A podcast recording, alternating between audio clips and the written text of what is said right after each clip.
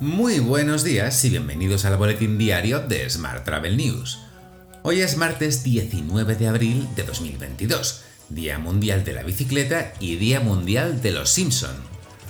Yo soy Juan Daniel Núñez y esta es la edición número 916 de nuestro podcast diario. Hoy comentamos nuevos datos sobre cómo reservamos hoteles en 2022 y repasamos los resultados de la Semana Santa en algunos destinos españoles. Pero antes, unas palabras de Turismo de Gijón, que es nuestro patrocinador de esta semana. Buenos días, Gijón. 14 grados, el agua y está muy buena. Y ni un catarro, ¿eh? aquí la gente que se viene a bañar. ¿eh? Nos llamarán locos, pero bendita locura. Bañarse en San Lorenzo a las 8 de la mañana en pleno invierno, en Gijón somos muy grandones. Tanto que nos merecemos una enciclopedia propia. Gijonomía.es. Porque vivir bien tiene su ciencia. Visita Gijón. Ya sabes que puedes suscribirte a este podcast en iTunes, Spotify o iBox, pedirle a Siri o Alexa que reproduzca nuestro último programa y que también puedes escucharnos cada mañana en radioviajera.com. ¡Comenzamos!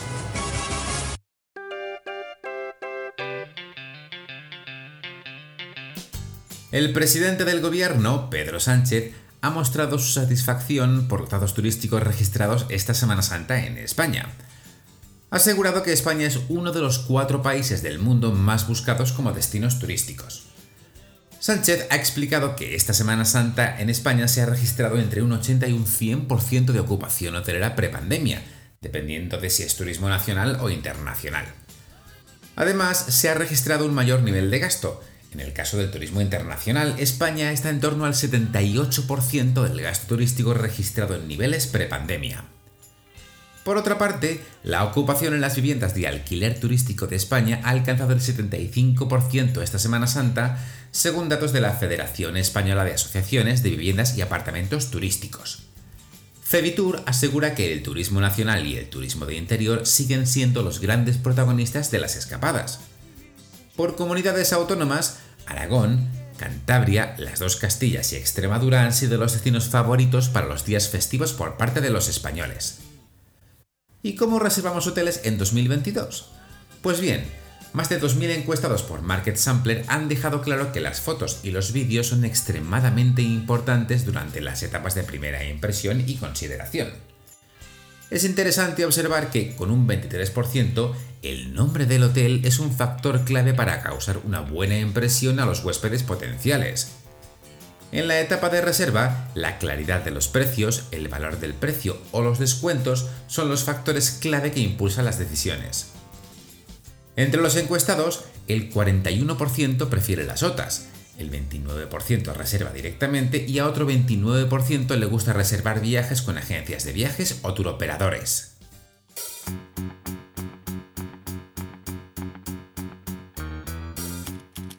En la información sobre agencias, te cuento que la Oficina de Turismo de Chipre ha firmado un acuerdo de colaboración en exclusiva con la mayorista Politours 360.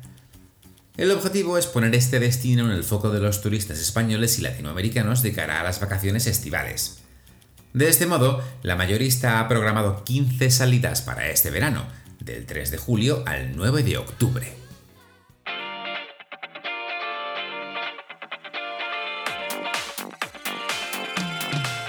Hablamos ahora de transporte.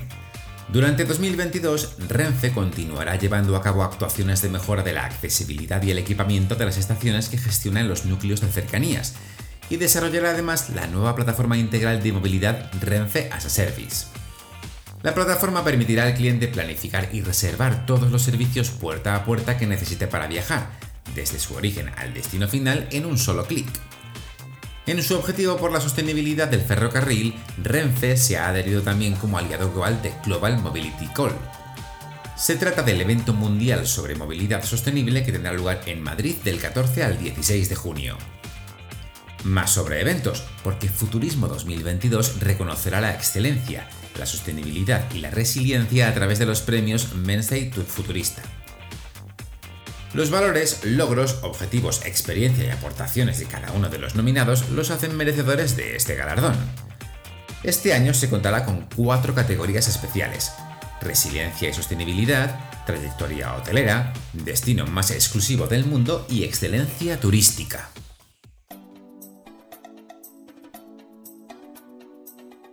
Vamos con la información sobre destinos. El turismo roza el lleno en Semana Santa en Benidorm y Valencia con el mejor balance desde la pandemia.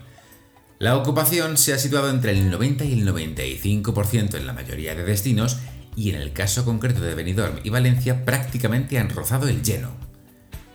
En la misma línea, Galicia termina la Semana Santa con una ocupación media del 80%. Por provincias y territorios, Santiago y A Coruña cumplieron con las expectativas de ocupación, situadas entre el 80%. Mientras, en Ferrol, durante los días grandes de esta Semana Santa, se registró una ocupación media del 90%. En otros lugares, como la Costa da Morte, la ocupación se situó en el 60%. Y la Alhambra recupera en Semana Santa las cifras previas a la pandemia y ya acumula 540.000 visitas solo este año.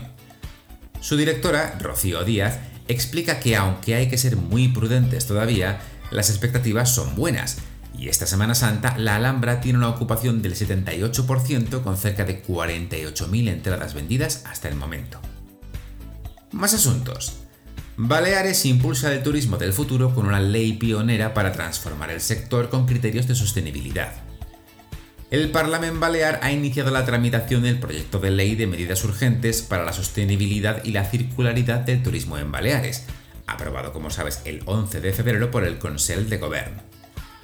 El objetivo es posicionar el archipiélago como un destino sostenible y circular y que tiene en cuenta, por primera vez, el bienestar de los trabajadores, además de la calidad de la experiencia del visitante.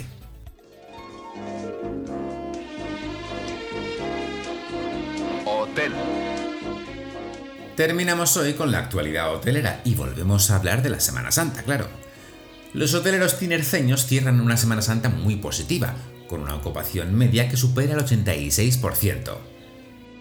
La Palma mejoró sus previsiones y cerró la semana pasada con una media del 80%, tras casi dos años muy difíciles, no solo por los efectos de la pandemia en sí, sino por la posterior crisis provocada por la erupción volcánica. Por último, te cuento que IO Hostels adquiere una ubicación en pleno centro de Berlín. Es la primera inversión hotelera de IO tras dos años de pandemia. La nueva propiedad contará con 300 habitaciones y 1000 camas. Te dejo con esta noticia. Muchas gracias por seguir nuestro podcast y por dejarnos tus valoraciones y comentarios en Spotify, iBox o Apple Podcast. Recuerda que puedes suscribirte a nuestra newsletter diaria entrando en smarttravel.news en la sección Suscríbete. Todas las mañanas, antes de las 8, te enviamos un correo con las 7 noticias más importantes de cada día, la lista de próximos eventos y algunas sorpresas más. También puedes recibir un mensaje con este podcast y las noticias del día directamente en tu WhatsApp.